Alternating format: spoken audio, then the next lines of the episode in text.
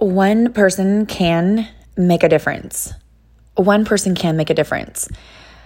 I am so pumped to be talking to you today. So, I'm going to do a little follow up from the podcast um, that I did on Monday. So, if you have not listened to that podcast, I suggest actually you listen to that first. So, go ahead and log off here and go listen to that podcast before you listen to this one because it's just not going to make that much sense. The, one of the things I want to share with you is give you like an illustration. You know, when you skip a rock, on the water, it creates like all these little ripples, but it was one rock, like one rock, and it like ripple, ripple, ripple. But the ripples get bigger and bigger and bigger, right? Like it keeps expanding from that one throw. One rock, you throw it into the water, and these ripples, and the ripples get bigger and bigger and bigger. And that is your voice. That is when one person says, This is not okay. And I had a great conversation with my son Gavin this morning about this very topic. And I mentioned about what happened on Monday with my the mask situation with my son. So I want to share two things that I did that were really uncomfortable for me on Monday.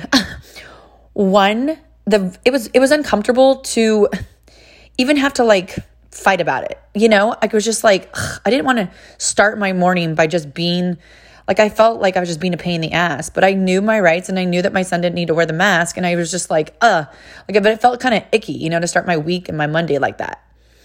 The second thing that was uncomfortable is talking about talking about faith for me, um, talking about, and not that it's uncomfortable for me, it's more of like I really want people to know my heart and that I love all people. Um, I have friends from all different backgrounds. I mean, I have friends that are Buddhist. We, I have one of my best friends. Her name is Najana, and I met her at Harvard Business School, and she's Indian. Um, so I never want to come across like my way or the highway. Um, and so that, that's just never my intention. And so something that I shared on Monday was about my son and getting baptized and, and just how special that was for him and for us as a family um, to have that moment. And so I want to share with you just speaking up on my platform, on my podcast, and speaking up and being a voice for all those angry parents that weren't saying anything, but I was the one that decided to make the phone call, it literally had a ripple effect. So I want to start with the first one. So I um when I called and and said, you know, that my son doesn't have to wear a mask, that's what we're being told. There were like I said in my podcast, there were a lot of upset parents but everyone was just saying, like, oh, okay, I guess that's just the way it is. And they were having their kids wear the mask. So by the end of the day, my son um, told me that by the end of the day, he's like, there was like half the class wasn't wearing a mask. And I said, Oh, really? And he's like, Yeah, because they were coming up to me saying, How come you're not wearing a mask? And I said, Well, because we don't have to. and they're like, We don't? And they're like, No, it's an option. It's just like, that we're not, we don't have to. And my mom called the the director and they said like no it's it's just an option. And they're like oh forget this crap. So all these kids started taking off their masks. So then the next day um my son said that pretty much like nobody was wearing a mask. Like no one. And he's like yeah it was crazy. Like you know i was on and this is what my son said. He's like it was crazy because at first i was the only one. I felt kind of like oh i don't want to like i don't know but then mom like everyone started taking off their mask because they learned that you didn't have to. And then by the next day, like no one was wearing a mask. And I said, Isn't that the power of one? He's like, Yeah, that is. And so I was talking to my son Gavin about because we've been talking a lot about being bullies and and people being bullied to you or you know um, you see other people people being bullied and how a lot of times it takes just one person and then everybody else goes okay well they're going to stand up for that person I'm going to stand up for that person and so I said, You're going to have times in your life where you're the only one not wearing a mask. But then the next day, no one's wearing a mask because you decided to stand up for your rights. And that's what it looks like. So apparently, a lot of the parents got word um, because I guess the director like called them and said, "Hey, we had an upset parent that called us and let us know that you know there was getting, there was wrong information that was given, and I just want you to know that if you would like for your child not to wear the mask, we can go ahead and let your child know that." And I guess like 90% of the parents are like, yes, can you please tell my child? Like, no, I don't want him to wear the mask. So there was a gal, um, I was dropping off my son yesterday and there was a gal, um, because they said, I guess she asked like who the mom is or who who's who's whose son um, it was, and and they said, oh, we're no, we we know we can't we can't tell you that. Well, her son told her that it was Zaid's mom because my son was the only one not wearing a mask. So, anyways, yesterday in line, in the carpool line, um, they said over the intercom, like Zaid, you know, to get picked up. And this gal got out of her car and she had come over to me and she's like, Are you Zaid's mom? And I said, Yes, I am. And she had tears in her eyes. She's like, Are you from here? I was like, From Tennessee? No, I'm, I'm actually from California. And she started crying. She's like, You're the kind of people that fight because you know what it's like. I'm like, you bet your ass I know what it's like. And I said, and, and she said, I'm from here. And so many people are used to just complying or just being kind and southern. We don't, people like you, like we need. She's like, I know this was super petty. It's just about a mask. But she looked at me. She's like, it's more than that. She's like, it is so much more than that. She's like, for me, I just, I have been a little bit worried about you Californians moving here, if I'm being honest, because I just don't want you bringing that here. But I realize, and just, she's like, is that, she goes, and, and talking to my son about the whole situation, I want to apologize for my judgment. And you're actually the kind of people we need here to keep this place where everyone has the right of freedom in everything. I'm like, absolutely. She's like, I can't thank you enough. She's like, I know it's petty. I know it's just about the mask. I just want you to know it's so much more than that.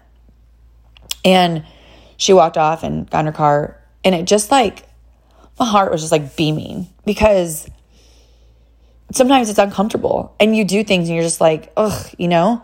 But it made a huge difference. No one's wearing a mask at school at their at this camp anymore because I decided to make a stand. I decided to make the phone call. And so that's what we need. And I and I'm so thankful that that mom came up to me because I'm like you need to rise up, right? Like she needs to be the person that's like I'm not going to comply. I'm going to, you know, be a voice for the voiceless, which is my kids. So the second thing I want to share with you is about my faith. So I, I did a podcast on Monday in that same podcast that I shared about um, the mass situation, I, I shared about my son getting baptized and and I shared about how we're not a religious family. We're we're not about like rules and regulations. We're not about even honestly going to church. Um, for so much of my life, um, it was I was raised in a very strong Christian home and going to church on Sunday morning, Sunday night, and Wednesday made you like very spiritual.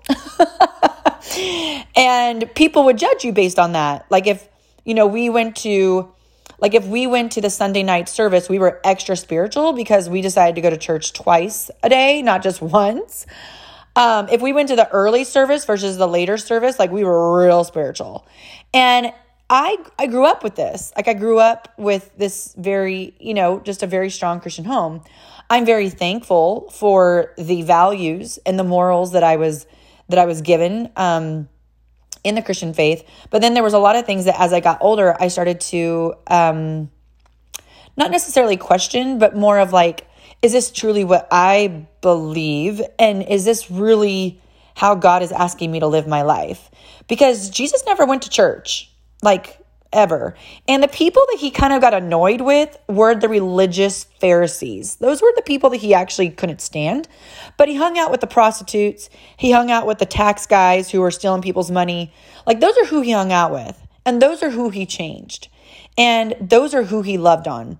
And the people that drove him absolutely insane, and if you read the Bible, the people that he was constantly like, can you just shut your mouth for one second, would be the Pharisees. It was the religious people that were like, well, in the word, it says this, and you're not supposed to heal people on the Sabbath. And it's like, the dude needed to be healed, and I can heal him when I want to. and so I share all this to say, when I shared a little bit about that on Monday, I actually had over 50 messages from my of, of DMs in my Instagram, in my Facebook, and I had people, I'm going to share just a couple because it was so powerful. I had people that were from different religions um, that have walked away from the, those religions, from being Catholic, Mormon, Buddhist, atheist, um, Scientology. I got one from a Scientology. I was like, no way. Um, and then people that were just like me, that were like in the Christian faith, growing up, grew up with it, but then kind of was like, I don't know if I want to go to church anymore, and does that make me a bad person? Um, if I don't have rules, then eh, is that not good? Um, if I'm not good all the time, like, and I, I fall short, am I going to go to hell? And so a lot of these people started messaging me, and it was such a cool thing because all these people started messaging me about, like, hey, you've never really, you've never really shared like your spiritual journey. Um, but I do know that you love God, and I and I've always I've had a pretty much everybody was consistent with saying I could tell that you love God, and I can tell that you raise your kids that way. Um, but I can tell that you're also not religious. And like, what's like, how did you get to that place? Like, how did you get to a place where you're at now in your in your walk with God? Because pretty much everyone was asking, like, I'm right there with you. Like, I I don't want to be Mormon because I don't like the rules and the regulations that go with it. Um, people are nice and all, but like I am trying to find God for myself. Um, I had a Buddhist person say, you know, I love that it's all about like God is love, but I I'm kind of like searching for who God is, you know, personally to me. Um, and they said, you know, I've gone to different churches, but it's just it, it feels like a lot of them are hypocrites. I'm like, yeah, I know. I get it. I 100% get it. So I'm just going to take a few minutes and just kind of share, you know, my, my personal spiritual walk. And then um, there's a couple books that I'll, I'll, recommend to you that really helped me. But uh, so my husband and I both were raised in Christian homes. And when we got married, we did like the Christian thing you go to church. And so it's kind of like, I guess how you're raised, you just kind of flow right into it. You're like, you get up on Sunday mornings, you get dressed, and you go to church. And that's kind of like what you do. And it wasn't until honestly in my late 30s, or my early 30s, I should say, that um, unbeknownst to me, my husband was having the same kind of spiritual, I guess, awakening um, as me. I just didn't know it. And then we came together on a date night and he said something to me, and I was like, oh my gosh, I've been feeling the exact same thing. So I started to read the Bible for what it is. I don't know if that even makes sense, but I don't know if you've just kind of like gone through the motions of reading the Bible, like not really like reading it and really trying to comprehend what's being shared and what's being said in God's word. And I started to really read it for what it was and for what it is. And a lot of the, you know, the Bible is not written by God, it is written by men that could hear from God or that God spoke to or that that surrounded themselves with Jesus when he was here on earth, and they wrote the story, um, like the New Testament. Matthew, Mark, Luke, and John is all written by these guys that spent time with Jesus here on earth, and they got to know who he is, and they shared their perspective. And uh, some of the things in the Bible are just like, you know, the Old Testament super crazy weird, right? Some of them have like multiple wives, like all kinds of stuff is going on in the Old Testament because it's history. And that's kind of what's cool about the Bible is that it's like this big old history book of what it was like back then. And I started to really dive into the New Testament of like actually truly what Jesus is calling us to do. And there's not anywhere in the Bible that it says when you go to church you're more spiritual or that even that you should go to church. Jesus didn't even go to church he he he actually had church on the road. He was traveling from place to place and wherever he went in the dirt, in the mud, in the sand, in the beaches, like he would just start sharing stories. He didn't preach. He didn't he didn't give blasphemy. He didn't he didn't condemn people. He didn't he didn't separate people. You're black, you're white, you're Mexican, you're Asian. Oh, you're a lesbian, I can't talk to you. Oh, you're gay, can't talk to you. Nope, can't. Oh, you've got you've got issues. Oh, you're oh, you had an affair. Like he didn't call people out on their sin or who they were as a person. He just said I love everybody. Like I love you and I love you and I love you. And I've come here to show you that I love all of you. And I've come here to show you that I want all of you to love each other because you're all God's kids. Every single one of you are God's kids. And as I started to read the scriptures for that, it really started to change my love and my relationship with God. To be honest with you, I actually fell more in love with God because I used to have kind of a fear of God. Like, oh, if I wasn't a good girl or I didn't do the tithing thing, which is not actually what Jesus told us to do. So it was just like all of these things began to kind of like shift and shake in my walk with God, where it was, am I, am I doing, am I going to church because it's the right thing to do and what I've been told to do? Or why am I really going to church? And so we actually stopped going to church about four years ago. And then we just started going to church here for one reason, and that's to meet like minded people. And I love this fresh perspective that my husband and I have in going to this really cool church that we found here in Tennessee because this church is about just being a church of the city. That's actually what it's called. And it's about we got to go and help the orphans, we got to go and help the widows, we got to help the people that are in need, that are suicidal, that have mental illnesses. Let's build a huge village here on our church campus. And rather than having more and more people just come to a church service, why don't we go out and help people that are actually in need and be a place where they can get the help that they need? And I was like, I, I can be a part of that. Like, I want to be a part of that because that's what the church was is for, right? It's a hospital. It's a place where we can help people. It's not a place where we can look pretty and look cute and tell people, oh, I did the spiritual thing, check the box, I went to church. And so I'm, I'm so pumped about this church that we found here um, in Franklin. And it's growing like crazy. Probably because a lot of us are probably sick of this whole like church crap, right? And want to get real. Like, let's get real and let's start doing things that um, make a difference. And that was one of the biggest things with my wells. It was like, okay, I could like tithe 10% to a church building, or I could like take 10, 20, 30, 40% of my money and I could start giving to the wells of people that are actually literally going to die if they don't have this clean water access to this. So, um, in this journey, and when we stopped going to church and my husband and I started kind of our own, um, one of the books that really rocked our world is called Raising Hell. And it's about this gal that kind of did the same thing. She started to read the scriptures for what they were and for what they are, and really started to dive in on um, what it actually means. Like, what is Jesus really trying to, to, to convey and, and share, and what we're actually called to do as, as people, right? Not just, you know, these people, these people, like separating it out, but actually, like, as people. And one of the greatest commandments, and I love it, it's beautiful, it's simple it's love God, love people. Like, love God, love people. If we just did that, our world would be completely different. And so I really started to meditate on that. Love God, love people. And if I can't love all people, I need to love God and have God's God is love and has his has have his love infused in me so that I can share that love with people that are very hard to love. and it started to seriously change everything for me. Um, and something that I shared with my husband is I said, you know, I, this is when we went on our date, I said, um, this is about four years ago. I was like, you know, why do we go to church? And he kind of looked at me and uh, he's like, okay, so are you, are you thinking about like not going to church? And I'm like, well, I was thinking about the churches that we've attended and why I go to them, like I why I go to these certain churches. And it's because I was told I was supposed to. But like when I really think about it, God isn't actually telling us to go to church. He's telling us to have a personal relationship with him.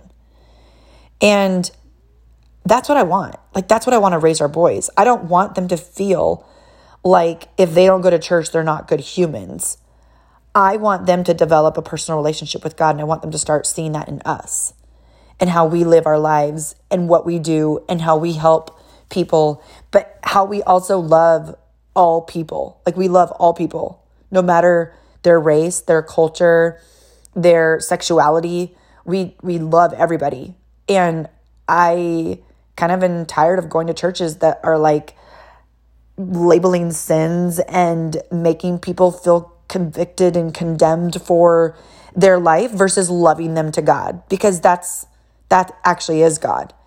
Is he just loves people. And you're not going to win people's hearts by not loving them. And so we did. We we stopped going to church. Like it was amazing. and we started to hike every Sunday as a family. And it's the coolest thing. So we do this every single Sunday.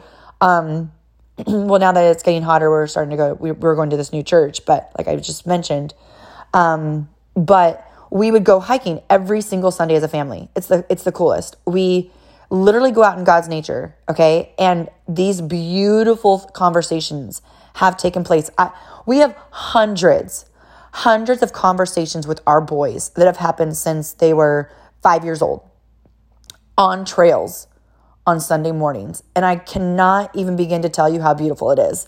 Like the things that they share, the questions that they have as we begin to talk about, you know, God and his nature and the beautiful things that he's created. And it's just, it, it, it's been magic. And I was talking to one of my friends about this, and she was like, now that's church. I'm like, right? Like that is. And it's just been one of the coolest things because we are able to share about our personal relationship with God. And we've been able to help our kids really see that God loves all people. And I don't want to bring shame to churches, but there are some churches that we've attended that if I were to invite, I'm going to just get super real. If I were to invite my lesbian friend to attend, she would not feel loved. She would not feel from the church that she was accepted and she was loved. But in a relationship with me and in a friendship with me, she is. Because I have a personal relationship with God and I tell her every single day, God loves you no matter what. Like don't don't let other people bring you down, hurt you and make you feel like you are a piece of crap. And if that's the kind of church and those are the kind of churches that we've attended, then those are the churches that I don't want to be a part of. And so that is where I'm like, hey, like God has called us to love all people because they're his kids. And so I that is just that's my personal journey, that's my personal story. Um and and, and because I got asked, you know, about this, I'm like, okay, I guess I could share. The one thing I want to leave you with is this. Um is going back to something that I'm really passionate about and that's always in my podcast that I'm constantly sharing with you all, which is to renew your mind and to really think for yourself. And a lot of times we don't think about what we're thinking about, right? We're just kind of going with the flow. We're just kind of going with the emotions. We're not even really thinking about what we're thinking about.